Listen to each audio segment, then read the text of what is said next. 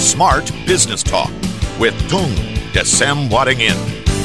Smart Business Talk. Selamat pagi Smart Listener dan juga eh, sahabat Sonora di seluruh Indonesia. Selamat pagi yang dahsyat ya. Dan hari ini mbahnya dahsyat sudah bersama-sama dengan kita. Bersama-sama ingin menginspirasi Indonesia. Selamat pagi patung yang dahsyat. Selamat pagi Mbak Ola, selamat pagi pendengar Smart FM yang saya cintai juga Radio Sonora di seluruh jaringannya. Jaringannya Akhirnya biar aman gitu di seluruh jaringannya Iya kalau sebutin satu-satu banyak. banyak ternyata. ya, banyak sekali Yes. ya. Namun pagi hari ini ada satu topik yang akan kita bahas yaitu rahasia sukses Jack Well. Kita ingin belajar dari Jack Well nih ya. Beliau adalah uh, CEO dari General Electric gitu ya. The Dan greatest CEO on this planet gitu ya. In this On- planet. iya. Terus selama kemudian- 100, 100 tahun. 100 tahun loh. century katanya gitu. Nah, Richard Branson juga akan kita pelajari uh, rahasianya, tipsnya bisa uh, memimpin perusahaan dan sukses. Ini dari Virgin ya. Iya. Patung, Ya, mm. rahasia sukses Jack Well. Kenapa kita pilih? uh, kenapa Materi Patung ini gitu ya. memilih tokoh Jack Well ini? Apa yang menarik Jadi- dari beliau? Jadi jauh hari dari zaman dulu sudah tertarik sama Jack Well. Lama saya tidak belajar lagi tentang Jack Well gitu ya. Ya te- beberapa hari yang lalu terus kemudian dengan Pak Menteri pada waktu itu Pak Arief Yahya setelah diundang ke sana untuk cerita tapi pada waktu itu diawali oleh Pak Arief Yahya beliaunya cerita tentang Jack Well. Nah, saya teringat lagi, oh ya banyak sekali ilmu-ilmu yang dahsyat yang belum belum saya pelajarin lagi gitu ya. Saya ulangi lagi. Jadi pada waktu Pak Arief Yahya cerita ini tentang bahwa orang-orang yang terpandai adalah orang-orang yang bisa menggunakan atau memanfaatkan atau mempekerjakan orang-orang yang lebih pandai dari dirinya. Nah, itu yang paling pandai. Itu Jack yang- Well, itu kata-katanya Jack Jack Well. Pada waktu itu briefing di Kementerian Pariwa- eh, Pariwisata, Pak Arief jadi cerita tentang hal ini. Jadi terus kemudian beliaunya cerita tentang tiga hal gitu ya dan sangat menarik bahwa satu kalau kita mau membuat timnya itu jadi dahsyat, Anda bisa build atau istilahnya membangun. Ya. Cuman kalau biasanya kayak menteri itu orang baru masuk di satu tempat yang betul-betul baru dan langsung sama Pak Presiden kali ini kan harus hasil gitu ya. Jadi betul. show me the money, oh show me the money, show me the result. Nah, hasilnya mana diteriakin gitu terus gitu ya. Harus nyata Wah. begitu ya. Nah, ternyata konsepnya Pak Arief Yahya juga sangat-sangat menarik. Kalau build itu terlalu lama, take a longer time, pada result sering kali harus dihajar dalam beberapa waktu yang cepat. Yang kedua adalah jurusnya kalau yang pertama build, yang Oke. kedua buy. Hmm, hmm, hmm. Nah, maksudnya apa buy? Ya kita cari orang-orang yang hebat, terus bawa ke Indonesia lah gitu. Tidak cocok suruh pulang lagi gitu ya. Ya. Nah, misalnya gitu. Atau siapa pun itu ya dari dalam Indonesia sendiri yang hebat-hebat siapa, udahlah dibawa kemudian bye gitu ya. Nah, cuman kalau biasanya di di pegawai negeri terus masak yang lama terus dipecatin semua. Betul. Jadi dan biasanya tidak bisa blend. Maksudnya blend itu begitu orang baru ya pasti akan terjadi revolusi, tidak terjadi blend dengan yang Karena kan memang butuh adaptasi ya, Pak. Ya, akan ada butuh adaptasi dan budayanya beda. Biasanya kalau di istilahnya di swasta ngomong jalan, ngomong jalan tidak jalan sikat gitu ya. Ganti lagi. Nah, di pegawai negeri belum tentu mudah itu dengan budayanya yang lama, tidak Ya. semudah itu. Dan tentu saja kalau itu yang terjadi mungkin ada beberapa orang yang istilahnya tidak nyaman gitu karena iya. ya tidak apa-apa. Terus kemudian ternyata ada jurus yang ketiga yaitu apa? B-nya yang berikutnya borrow. Mhm. Jadi 3B kan pertama kali build kalau Build, Anda masih buy. punya waktu dan kenapa tidak kalau ini adalah perusahaan orang tua Anda dan seumur hidup sudah jadi perusahaan Anda sendiri terus kemudian Anda build dari pembinaan dari orang-orang yang supaya timnya solid gitu ya. Tentu saja perlu satu yang namanya pembinaan yang berkepanjangan. Tapi kalau tidak bisa buy. Baik. Nah, itu cara singkat. Ini Buy tidak bisa borrow. Lah ini yang terakhir yang tiga seru baik gitu ya. kan butuh biaya ya. Yes. Always butuh biaya. Makanya itulah salah satu rahasianya. ternyata orang-orang sukses itu mempekerjakan orang lain. Hmm, hmm. mempekerjakan orang-orang yang lebih pinter dari beliaunya gitu ya. Dari orang-orang dari siapa pun. Itu orang yang terpandai bisa memanfaatkan segala resources dengan damainya. Jadi jurus yang ketiga boro inilah yang diambil untuk membuat para para pakar untuk bisa membantu seseorang dan kemudian jadi namanya shadow management gitu ya. Jadi bolehlah yang yang sukses siapa orangnya siapa pun tetapi harus betul-betul ada ahlinya yang mendampingi. Oke. Dulu saya pernah misalnya di satu bank, saya heran loh, kok HRD-nya bukan orang HRD. Jadi, loh, ini HRD-nya kok dari IBM itu dari bank. Oh, dia pengen culture dari IBM-nya. Tetapi ternyata yang HRD ini juga pinter Ya. karena dia tidak begitu banyak memahami tentang HRD, dia tetap mau menggunakan orang-orang pakar HRD. Mm-mm. Yaitu bagaimana dia pakai consulting, no Ya. pakai hai pakai ini segala macam yang memang consulting yang di bidang HRD yang luar biasa untuk jadi shadow jadi dia terima nasihat terima begini meeting terus kemudian yang bagus yang bisa dipraktekkan dipraktekkan hasilnya bahkan dia lebih terbuka daripada HRD yang lama yang pakai jurusnya dia saja Mhm. karena dia open mana HRD yang terbaik terbaik ayo mari consulting consulting di sini ditempel hasilnya jauh lebih bagus istilahnya dicangkok gitu ya Oke. Smart Business Talk. Smart Business Talk. With Tung Desem Wadingin. Kita sedang sedang menggali eh, rahasia sukses Jack Well, CEO General Electric ya, kemudian juga Richard Branson dari Virgin. Nah, ini tadi banyak hal juga Pak Tung bercerita kalau yang di Indonesia lagi belajar banyak dari Pak Menteri Arif Yahya gitu ya. Iya, dan itu Pak Arif itu Ini salah satu menteri yang dipertahankan loh. Ya dipertahankan karena sukses. Karena sukses Ya, gitu jadi ya. ter- banyak ngomong ya Pak Tung ya. Ya banyak prestasi. Banyak prestasi. Itu prestasinya salah satunya tentang branding gitu ya. Iya. Brandingnya di Indonesia itu dulu nomor tidak ada nomor, masih tidak ada nomor dari sekian negara tidak dapat nomor nomor Iya, 150 ke bawah lah tidak ada nomornya. Terus hari ini nomor 47. nomor Wih, 47 loncatan yang luar biasa ngalahkan itu. Malaysia Truly Malaysia, Asia. truly Asia. Ngalahkan Thailand, Amazing ah. Thailand, Wonderful Indonesia sekarang jauh lebih Ah, ah. powerful dan lebih dikenal. Itu something amazing jadi banyak hal yang di Indonesia tadinya tidak dikenal sekarang sangat-sangat dikenal di luar negeri gitu. Jadi coba saya tuh bangga kalau nonton di CNN begitu tuh, oh lu kok ada wah wonderful Indonesia. Nonton BBC nulis kok ada gitu ya wonderful Indonesia. Lagi di luar negeri wis ada ada waktu saya tilik anak saya di Melbourne begitu ya. Termnya win wonderful Indonesia Wonderful Banyuwangi. Indonesia. Jadi Wis. jadi jadi lagi di Singapura itu di bandaranya ada tarian-tarian wah tarian khas Indonesia hmm. Serius ini ini, sungguh-sungguh serius Ini sungguh-sungguh serius ya. Yes, Sebelum uh. ke Jack Well ya, Hmm, Pak yes. Tung kan tadi Pak Tung cerita uh, bagaimana belajar sesuatu dari Pak Arif Yahya ini kan luar biasa. Saya menangkap energi yang positif banget. Iya, mm. Boleh nggak kasih dulu nih sharingnya gitu kan berkesempatan ngobrol santai mungkin sambil makan siang dengan Bapak Menteri kan agak jarang-jarang ya. Coba Pak Tung mungkin bisa Ya, mm. bisa share kepada kami apa yang Pak Tung uh, lihat begitu powerful dari beliau yang bisa kita pelajari bersama-sama. jadi rendah hati gitu ya. High prestasi jadi mau belajar dari siapa pun terbuka open mind sangat-sangat open. Makanya beliau kan pada waktu itu terpilih juga CEO yang terbaik juga waktu di Telkom kan begitu ya. Dan growth-nya luar biasa value-nya ngalahin banyak bank Ya. ngalahin banyak begini luar biasa sekali dari dan salah satu yang saya pelajarin itu namanya eh, kan dia beliaunya adalah doktor. Ya. doktor strategic management. Mhm. Dia cuma share something ketika saya tanya-tanya terus kemudian beliaunya cerita bahwa kalau misalnya satu perusahaan Mhm. itu itu sebetulnya ada portfolio manajemennya Mhm. ketika mana yang anda anggap bahwa itu akan menghasilkan entah hari ini atau yang ke depan akan paling menghasilkan Ya. anda harus curahkan energi waktu uang pikiran fokus untuk ke sana tidak boleh istilahnya begini sesuatu hal yang secara portfolio ini sudah tidak ada masa depannya Oke. terus kemudian tetap digenjot pakai dana yang luar biasa ya salah alokasi begitu ya Mhm, mhm. termasuk pemikiran-pemikiran yang contohnya misalnya zaman dulu pegang Telkom gitu ya Ya.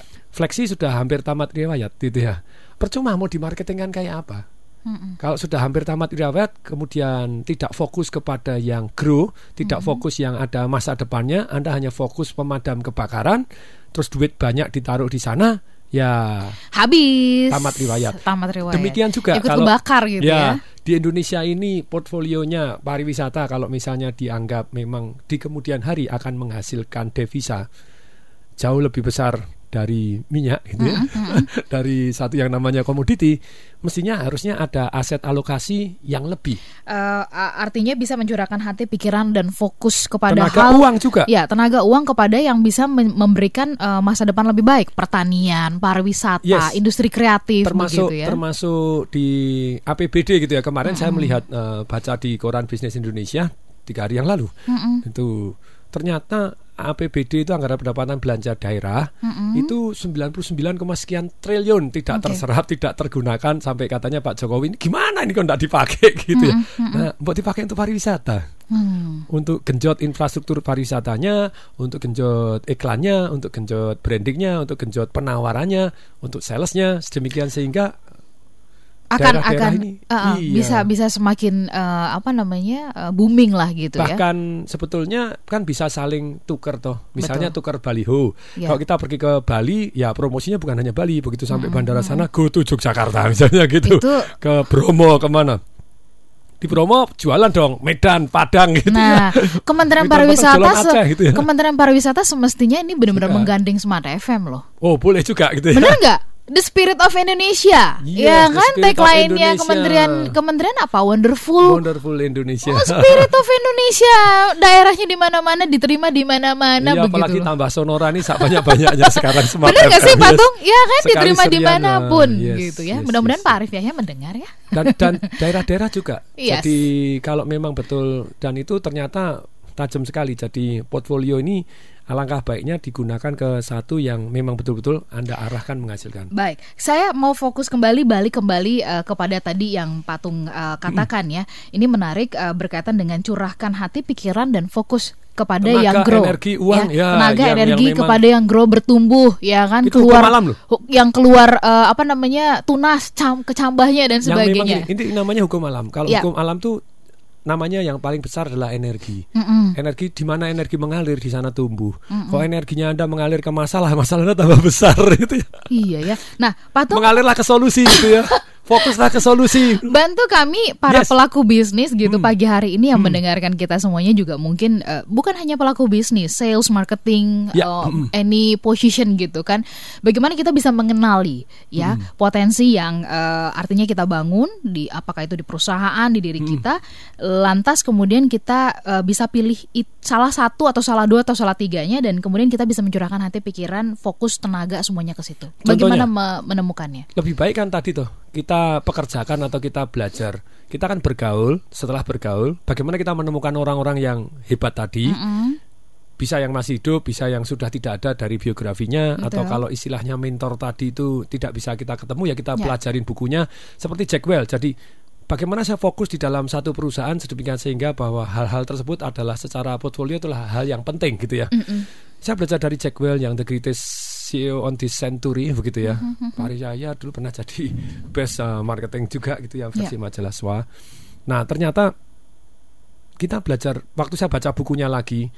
Jadi saya teringatkan bahwa Jack Well itu megang perusahaan sudah terbukti. Jadi kita belajar dari yang sudah terbukti. Dia punya tiga fokus. Portfolionya dia ketiga ini gitu ya. Selain bidang-bidang yang menghasilkan, bagaimana dia milih bidang menghasilkan nanti akan saya share. Tapi dia fokus kepada tiga hal. Nomor satu adalah SDM. Ya. Jadi begitu dia pegang General Electric itu karyawan 400 ribu tinggal 200 ribu sekian 40 persen hilang gitu ya. Ya, ya. Gasak sama dia. Terus kemudian dia fokus kepada pembinaan juga Ya. dan pada training. Jadi SDM ini begitu kuatnya. Seperti negara. Negara ini kuat kalau pendidikannya dahsyat. Tapi sayangnya Indonesia sudah merdeka berapa tahun ya? 71 tanggal Wow. besoknya 71. Wow. Angkanya pas Eh, banget lagi 17 71 gitu. 17 71 ya 17 Agustus 71 Tahun. tahun luar biasa. Nah ini kalau kalau Jack Well itu fokus kepada tiga nanti kita akan bahas ya satu satu namanya SDM. Hmm, Jadi SDM, SDM, itu mulai oke. dia teknik recruiting, teknik trainingnya, terus kemudian pengembangannya, diskusinya, pengambilan keputusannya, karirnya, Ya. Terus termasuk yang dipecat pun dia pikirin. Hmm. Dia termasuk keras kepala, hati yang lembut. Mhm. Keras kepada prinsip disampaikan dengan sangat baik. Jadi yang dipecat pun ada satu training-training untuk cari pekerjaan yang lain Iya, iya. untuk mempersiapkan masa-masa tidak bekerjanya dia supaya bisnis sendiri seperti apa. Dan kemudian yang kedua dia fokus kepada kontrol. Mhm. Sekali lagi pakai R, oke? Ya. Kontrol. Ya betul kontrol itu ya. Jadi karena ini alat vitral kalau vitral Oke. pakai L. Nah kontrol dia fokus kepada gini. Jadi kontrol cash flow, kontrol kedisiplinan karyawan, kontrol uh, pada waktu marketing penggunaan Oke. biaya marketingnya seperti apa, kontrol stok, gitu ya, kontrol hutang, kontrol piutang. Nah kontrol ini kayak seperti negara. Mm-mm. Kalau Anda pegang something yang bisa mengontrol tentaranya itu BPK-nya di uh, keuangan budgetingnya. Nah, Anda pegang kontrolnya negara kuat. Mhm. Nah, kemudian yang ketiga adalah marketingnya. Kalau di negara itu mass medianya gitu ya. Oke, kalau di perusahaan berarti Anda marketingnya. marketingnya. Oke. Yes, jadi dia fokus energi, tenaga, pikiran itu kepada tiga hal ini. Ya. Satu dari satu sudut SDM, itu SDM, check well, gitu ya, oke. pelajarin lagi. Yang kedua adalah Kontrol. kontrol. Mm-mm. Yang ketiga adalah marketingnya. Iya. Nah, bagaimana kita memilih jenis bisnis? Karena pada waktu itu Jackwell eh, di bawahnya dia ada sekian ratus jenis bisnis. Mhm. Bagaimana dia memilih fokus kepada energinya yang bisa growth, milih jenis bisnis yang growth. Iya. Nah, dia milih syaratnya tiga. Ya. Ini Jackwell gitu ya. Ya. Jackwell itu memilih satu yang namanya labanya di atas 19%. Laba di atas 19%. Oke. Jadi kalau tidak bisa di atas 19%, dia akan kasih waktu kepada manajemennya supaya 19%. Mhm. Kalau ternyata sudah dikasih waktu tidak bisa, dia akan ganti manajemennya. Damai aja, ganti orangnya, copot plek buang. Eh. Tidak bisa bina, binasakan. Ujungnya yang tadi di awal SDM tadi Ya, kan gitu tidak ya. bisa yang dari dalam rekrut gak bisa bayar aja ganti manajemen der entah ganti dari bawah ganti dari luar gitu Yes. ataupun kalau itu pakai shadow gitu ya orang-orang Ya. yang hebat disuruh nempel yang jelas ini terus kemudian kalau sudah dikasih waktu ternyata tidak bisa apa yang dia lakukan manajemen sudah diganti dia jual perusahaannya Oke. enteng aja dia Ya. eh sini tidak bisa titit tweet ini waktunya sekian tahun tidak bisa jual mm-mm. Jual tidak bisa tutup divisi tersebut Oke. sederhana Hmm. no hard feeling Ya gitu no hard feeling Kok kayaknya enteng banget ya? karena dia fokus kepada yang growth yang memungkinkan dia kan ujung-ujungnya kan profit begitu ya. Nah, kemudian yang kedua dia Se- Sebelum yang kedua. wah ini semangat yang kedua, Iya. yang ketiga wes penuh semangat. Yes, yes, yes, yes gitu yes. Yang kedua kita jeda dulu Pak Oke, Agung, dengan ya, kan? semangat, dengan senang hati. Eh, namun yang pasti tadi Patung menggaris bawahi bahwa eh, ada syarat penting ketika kita memilih atau juga menilai sesuatu yang eh, tumbuh yang growth begitu kan. Seperti apa? Ya. Laba di atas 19% perusahaan Nah, masih ada dua dan tiga. Ma- masih ada dua dan tiga begitu. Nanti kita akan bahas itu lebih dalam lagi, smart listener. Eh, tetap bersama dengan kami karena ini penting sekali bagaimana anda eh, mengisi hari-hari lima bulan ke depan gitu ya untuk mengawal dan membangun bisnis anda Ya. dan juga diri anda sendiri. Karena Tetap tidak semua bisnis bisa jalan itu. Betul. Tetap bersama dengan kami dalam Smart Business Talk bersama dengan Patung Dasem Waringin, mbahnya dahsyat. Smart Business Talk. Smart Business Talk with Tung Desem Wadingin. Baik, kita mau lanjut dulu syarat Oh. memilih bisnis yang potensial. Tadi kan eh, yang pertama adalah coba lihat dong eh, ditilik-tilik gitu kan labanya yang di atas 19%. Hmm. Jadi syaratnya Jackwell itu untuk mempertahankan sebuah bisnis itu ada tiga. Satu labanya di atas 19%. Yang kedua, dia bisa jadi top 1 2. Oke. Tiga aja dia tidak mau. Makanya Jackwell selama 10 tahun itu sahamnya harganya meledak sekian puluh kali lipat dan kemudian semua anak usahanya dari General Electric nomor satu atau nomor dua. Kalau tidak bisa nomor satu nomor dua kasih waktu. Oke. Kasih waktu tidak bisa ganti manajemen. Ganti manajemen tidak bisa tutup Mm-mm. jual Ya. jual kepada orang lain. Termasuk dia televisi pada waktu itu RCA tidak bisa. ini- kalau ini yang ketiga syaratnya harus punya keunggulan. Oke. Nah, RCA itu sebetulnya nomor satu dua juga di Amerika pada waktu itu, tetapi tidak punya keunggulan, Baik. tidak punya keunggulan dibanding yang lain. Apa yang terjadi ketika tidak punya keunggulan yang lain? Mhm. Dia kasih waktu, Ya. kasih waktu tidak bisa, ganti manajemen, Ya. ganti manajemen tidak bisa, prinsipnya sederhana sekali. Ya. Ganti manajemen masih tidak bisa, jual. Untungnya jual lagu tuh, RCA dijual lagu. Termasuk home appliance-nya dia. Dia jual ke Black and Decker jadi yang setrikaan, yang apa segala macam. Karena tidak bisa menjadi top 1 2 jual aja. Hmm. Jual nggak laku tutup, dia jadi, gampang aja. Jadi standarnya tuh tinggi gitu ya. Selalu harus ada di posisi top satu dan kemudian dua. Nggak mau yang ketiga. Ya. Artinya ini selalu berusaha untuk menjadi yang the best gitu yes. kan. Yang yang nomor tiga ini juga harus punya keunggulan. Mm-mm. Keunggulan Mm. nilai tambah yang more than orang lain. Kalau Anda tidak punya keunggulan-keunggulan, dia bilang fokus yang punya keunggulan aja. Orang perusahaan banyak begini kok. Kenapa harus eh, tadi yang seperti yang dikatakan Pak Arif Yahya tadi, kenapa harus sumber dayanya ini istilahnya uang Anda, pikiran Anda dicurahkan kepada yang EO. Nah, Iya, iya. harus fokus kepada yang kemungkinan grow-nya luar biasa dan berpotensi ilmu yang sangat-sangat tajam yang terbukti ketika Jackwell menjadi General Electric sahamnya tuh saya naik sekian berapa puluh kali lipat. Dan semuanya anak perusahaannya akhirnya top 1 2 top 1 2 in 10 years itu ya dalam 10 tahun luar biasa dipegang oleh General Electric dipegang oleh Jackwell. Mm, Oke, nah ini pelajaran yang yang yang penting sekali kita bisa dapatkan dari Jackwell ini begitu ya. Namun tadi ada tiga hal yang menjadi kunci pentingnya adalah eh, fokus kepada tadi SDM, kemudian juga kontrol gitu kan, dan kemudian marketingnya. Ya, contohnya misalnya saya join dengan beberapa perusahaan misalnya. Ketika saya tidak bisa kontrol, keuangannya lapor, nggak lapor, keuangan lapor, nggak lapor. Ya sudahlah saya keluar aja kalau gitu. Karena not in our control, tidak bisa kita kontrol. Kayak tadi misalnya kita mau investasi kepada satu bidang bisnis misalnya Ya. yang kemungkinan grow. Biasanya saya punya syarat nomor satu orangnya bisa saya percaya. Ciri-ciri orang yang bisa saya percaya apa? Tadi salah satunya menunjukkan bahwa dia itu tidak ngilang. Oke. Jadi laporan bukan setahun sekali, sebulan sekali laporan keuangannya ketat. Dari pengalaman saya gitu ya. Yang kemudian setelah kalau dia jujur bisa dipercaya laporan keuangannya harus. Tidak bisa kalau tidak laporan terus. Ya, ya, Kalau tidak laporan terus ya ini kontrolnya gak, ada. ya. SDM-nya. Nah, SDM-nya nih, ada nggak orang yang saya kerja sama sama .com yang gede luar biasa di Indonesia juga. Sama-sama invest uang, tapi tidak ada yang in charge 100% di sana. Mhm. Apa yang terjadi? Ya tidak ada jiwanya, tidak ada energinya. Oke, jadi cuma sekedar invest doang begitu, tapi hati nggak ditaruh di situ. Gitu. Karyawan another kind gitu ya. Kalau Ah, kita menemukan se- seorang karyawan yang memang jiwanya di sana bisa dipercaya amazing, dia akan jalan. Nah ini ciri-cirinya orang yang bisa saya percaya tadi. Dia memberikan laporan keuangan. Terus kemudian berikutnya dia inisiatif, tidak nunggu diperintah jalan sendiri. Oke. Karyawannya begitu. Jadi boleh dikata tuh kalau milih karyawan harus yang peace. Yang punya passion, peace, P-I-S, passionate gitu ya. Dia semangat sekali di bidang sana dan tidak usah disuruh, dia akan jalan sendiri, inisiatif A, B, C, D, E, F, G gitu ya Sudah muncul kreativitas bahkan kreativitasnya. bahkan kita gitu. itu tidak perlu istilahnya nyemangatin lagi tidak perlu membina yang tidak tepat Mm-mm. nggak yang perlu tidak terus tepat, nah. memotivasi begitu Nah, pak tuh. jadi karyawan tepat tidak perlu dimotivasi karyawan yang tepat butuh direm Iya. Dia edan sendiri butuh direm lo kalau Justru harus direm Loh, ya. karyawan saya tuh saya tuh jarang ke kantor gitu ya. Oke. Jadi paling telepon nge- ngecekin kalau pas ke kantor ngusirin orang suruh pulang.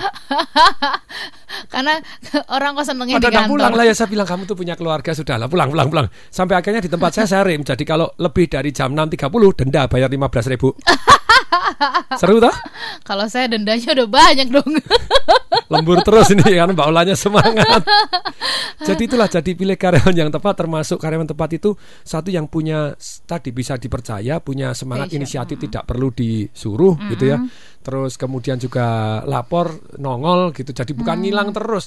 Dan inisiatif ini tuh inisiatif bukan begini ketika mereka diserahin satu tugas kemudian sudah Pak, tapi tidak selesai. Hmm. Loh Pak kan saya sudah email Bapak. Pertanyaan saya sudah buka belum? Ya. Ya. Loh kalau saya belum Anda harus usaha semaksimal mungkin bolanya supaya sampai ke saya bagaimana entah telepon, Ya. entah WA, entah ini. Ya. Jadi ketika "Loh, saya sudah Pak.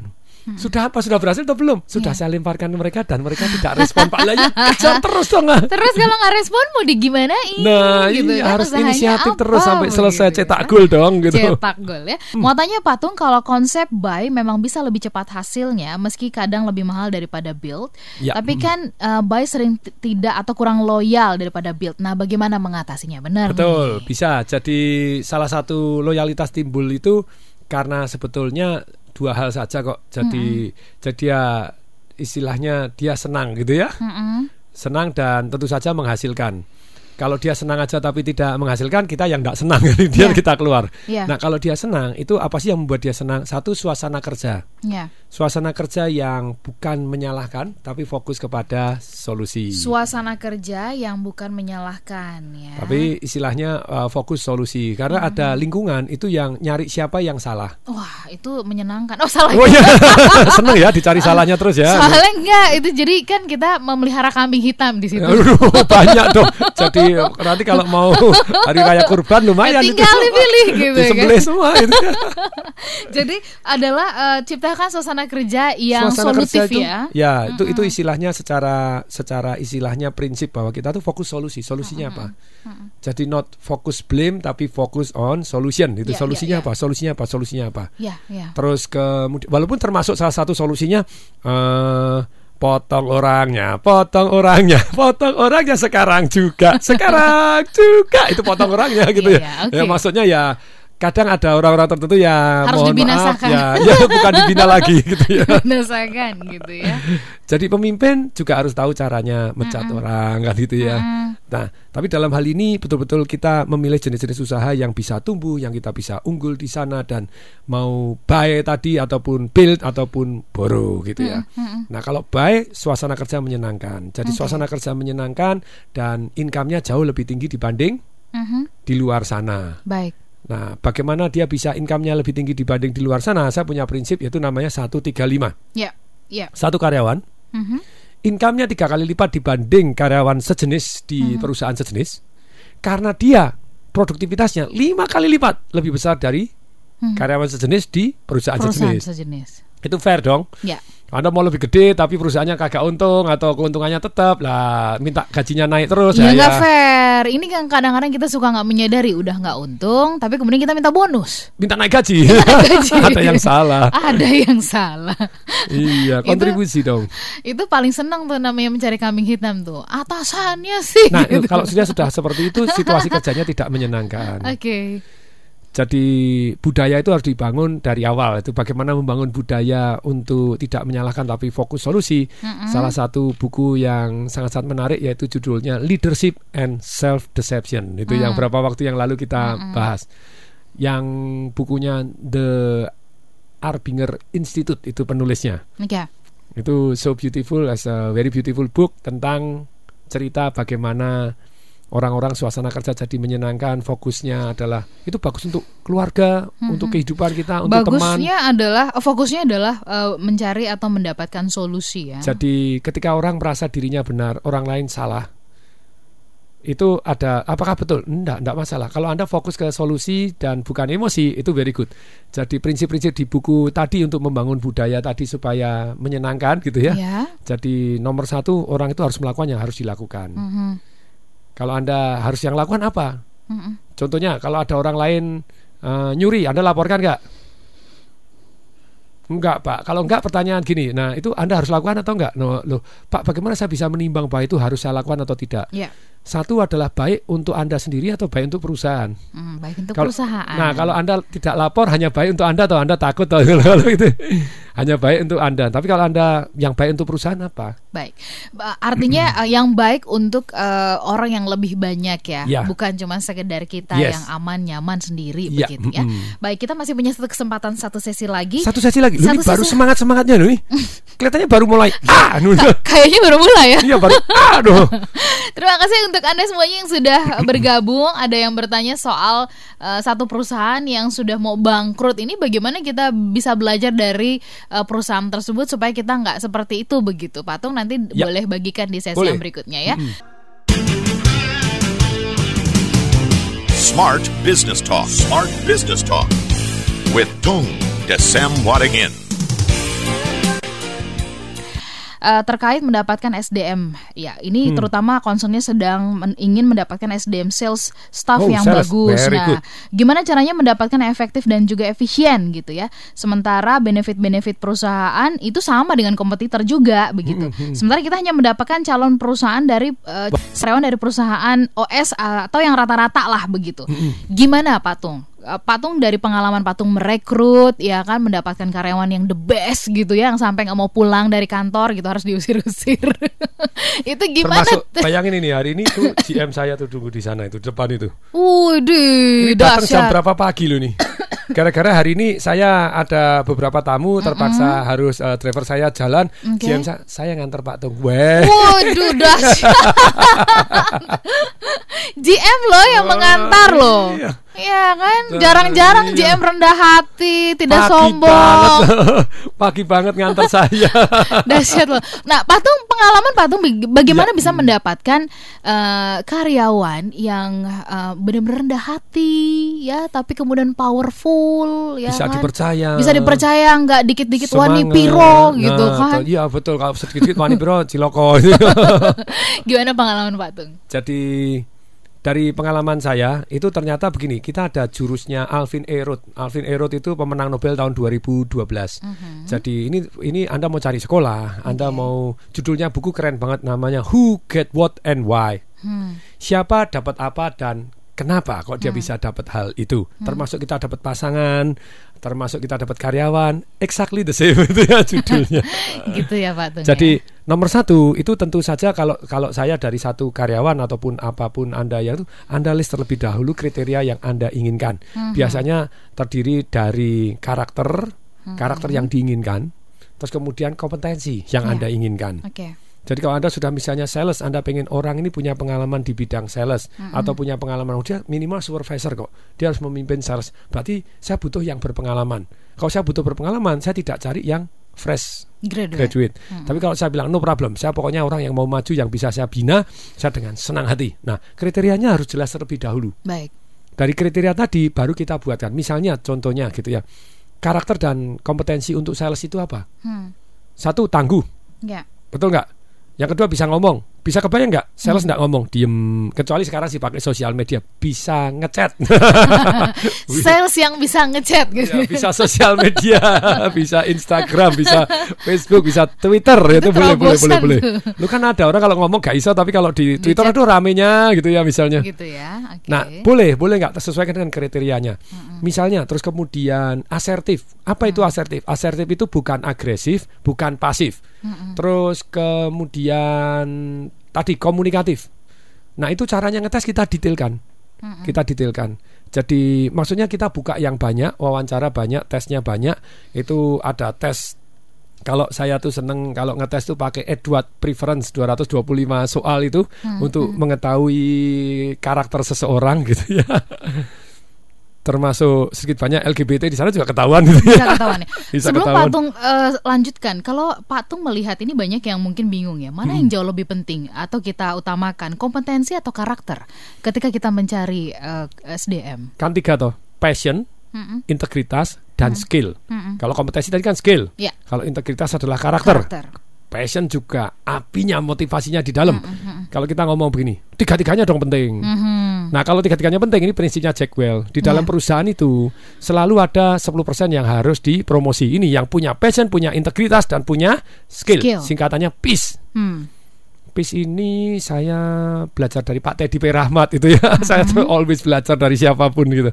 Jadi Pak Teddy P. Rahmat pernah makan siang bareng gitu. Halo Pak Teddy, apa kabar? Long time no see. Still remember me gitu ya. Sampai somehow saya zaman masih dulu tuh saya ajak makan beliaunya mau ya sudah kita makan di kantornya lagi gitu ya. Hmm. Nah ini passion, integritas dan skill. Nah bagaimana istilahnya kalau tiga ini misalnya punya passion, integritas dan skill, promosi. Hmm. Nah kalau orangnya punya passion, punya integritas tapi tidak punya skill, Hmm. training kan, Training kan. Oke. dibina. Nah, berarti ini sebetulnya kategori yang sudah berbakat dibina. Hmm. Tetapi kalau dia misalnya punya integritas, punya skill, tidak punya passion. Hmm. Nah, ini sistemnya kita buat. Dimonitor, begitu dimonitor orang langsung jauh lebih semangat. Hmm. Dikasih feedback, loh kamu hasilnya sekian, kemarin 5, sekarang kok 2, itu langsung semangat. Dikasih kompetisi dalam arti feedbacknya temennya, kemarin kamu 5, temenmu 20. Hari ini kamu 2, temenmu 30.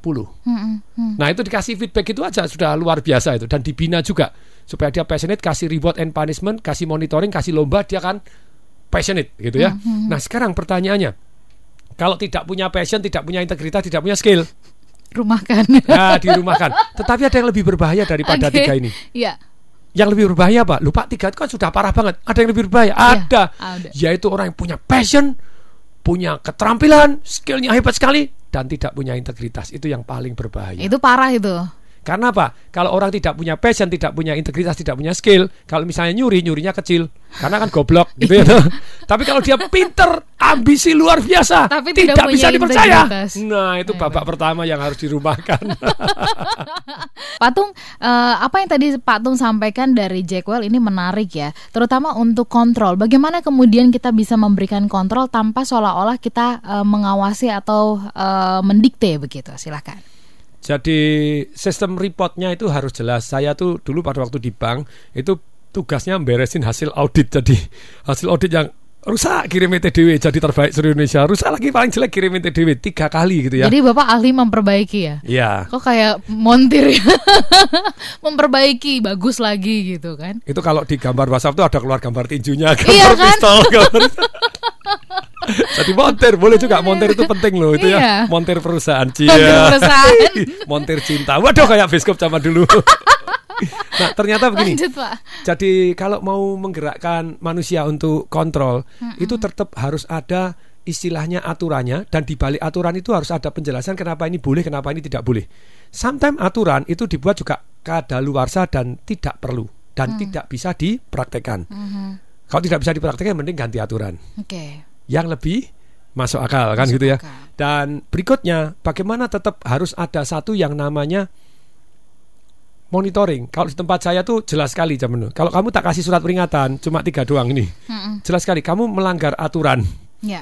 Ciri-ciri melanggar aturan apa? Di audit kena, berarti kamu kan tidak melakukan prosedur dengan tepat. Yang kedua merugikan perusahaan. Ciri-ciri Ya. merugikan perusahaan cuma dua. Satu kita kehilangan uang, Ya. yang kedua kita kehilangan customer. Mhm. Dua ini ya kemungkinan yang mungkin terjadi. Sebetulnya kalau hari ini saya berpikir ya jadi istilahnya kan apa sih yang kena surat peringatan? Satu, tentu saja melanggar prosedur. Dibuktikan dengan adanya di audit Anda melanggar gitu ya. Iya. Kemudian yang kedua kita kehilangan customer, yang ketiga istilahnya kita betul-betul kehilangan uang karena karena hal tersebut gitu ya. Ya. Yaitu SP jelas sekali toh detail cuma tiga one two three sederhana. Nah melanggar itu ya kita surat peringatan Ya. dan tetap harus monitoring itu penting. Walaupun anda bilang lupa seperti kalau enggak oh, kayak, nanti kok kayak diawasin. Gini loh kita misalnya punya supermarket, oh banyak selisih. Taruh tante anda yang sudah tua, yang setengah buta, setengah setengah tuli, taruh di sana aja. Oke. Di sebelahnya aja langsung orang merasanya termonitor. Oh kehilangannya lebih kecil. Hmm, hmm. Padahal dia ngelihat juga enggak orang dia setengah buta gitu ya. Yes. Setengah tuli tidak masalah. Orang yang merasa termonitor itu akan jauh lebih baik daripada tidak terasa termonitor. Hmm. Dan tetap kalau misalnya kita seperti seorang sales tadi, Ya. kalau tadi kan belum selesai, caranya ngetes bagaimana kita bisa mendapatkan sales-sales yang hebat. sales yang hebat. Oke. Pada waktu wawancara misalnya suruh cerita, Mhm. suruh cerita aja. Oke, tolong ceritakan papamu kerja apa. Kemudian kita diam sambil saya nulis ya, ini masih ada pekerjaan. Lah dia ngomong nggak? Ayah saya guru. Terus kita ngelirik sebentar kita bilang terus. Kalau dia diam terus jangan diterima. Ya, Percuma ini marketing gini, nggak bisa ngomong. Berarti nggak merasa diawasi gitu ya? Dan dia dia karena ini cara ngetesnya kan gitu Iya. ya. Oh gitu. Secara marketing begitu kita Yes, bilang yes. "Eh, orangmu orang tuamu kerja apa sambil saya tulis ya tolong ceritakan. Dia cuma dagang. Dagang apa tuh gitu ya? dagang beras kayak dagang dagang apa gitu. Jadi kalau ndak cerita kan guru-guru apa gitu ya. Iya, kalau iya, dia ndak cerita jangan diterima itu bukan sales itu. Itu nggak mungkin bisa jadi sales yang kayak Wes, gitu. repot itu ya bisa sih. Tapi pembinaan nanti ke longer time gitu ya. Cari yang baik yang the right one gitu ya. Itu salah satu jurus yang sudah bisa Anda dapatkan smart listener buat Anda yang ingin merekrut sales ya. Jurusnya Termasuk- sederhana. Sederhana, tangguh atau enggak gitu ya. Iya. asertif atau enggak itu banyak sekali. Kita sampai kalau anda ikut seminar saya Business Revolution cuma sayangnya sekarang itu jarang-jarang ngajar setahun paling dua kali gitu ya dua kali. Nah kalau Business Revolution anda caranya ngerekrut pun kita ajarin. Heeh. jadi termasuk misalnya ngetes ini tangguh atau enggak. Ya, di, di- disusahin. Pada waktu wawancara kemudian disuruh nunggu. Asertif atau agresif? Kalau agresif mungkin dia bisa jadi marah. Ini kan janjinya sudah dari jam 7 ini sudah jam 9 ini. Wah, kalau dia seperti itu dia agresif kalau dia cuek diem nggak ngomong apa pun ini sales atau duduk ini suruh nunggu diem terus ya kita lihat kalau dari CCTV oh dia kenalan sama kanan kanan kiri bahkan ngomong sama sekretarisnya "Eh, bu em, apakah sudah jamnya jadi dia ada asertif asertif itu tidak agresif tidak Tidak. pasif Iya. Kemudian begitu sudah wawancara kita tes. Wawancaranya oh ya eh, saya waktunya mepet. Nanti wawancara lagi ya besok jam 5 pagi di lapangan golf. Kita lihat reaksi ekspresinya dia. Patung, oke. itu banyak sekali teknik-tekniknya. Jadi untuk mengetahui seseorang itu seperti apa dengan kita perlu les dulu kriterianya orangnya seperti apa yang kita butuhkan Dan kemudian? karakter dan kompetensinya.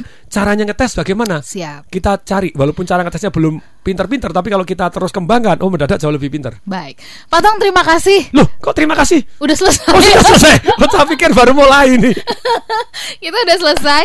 Next kita kayaknya harus dalami bagaimana merekrut itu deh ya. Boleh, ini penting kan hati. supaya semua marketing sales ini bisa mendapatkan atau semua perusahaan bisa mendapatkan orang yang the best gitu Yes, kan. mm-mm. Kalau dapatkan orang yang the best minimal tadi apa yang disampaikan oleh Jackwell eh, poin pertama bahwa SDM ini penting eh, menjadi kunci dia penting. fokus SDM Fokus kepada- recruiting pendidikan dan pembinaan Baik. serta mengeluarkan mhm.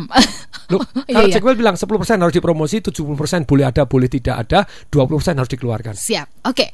Kami harus pamit.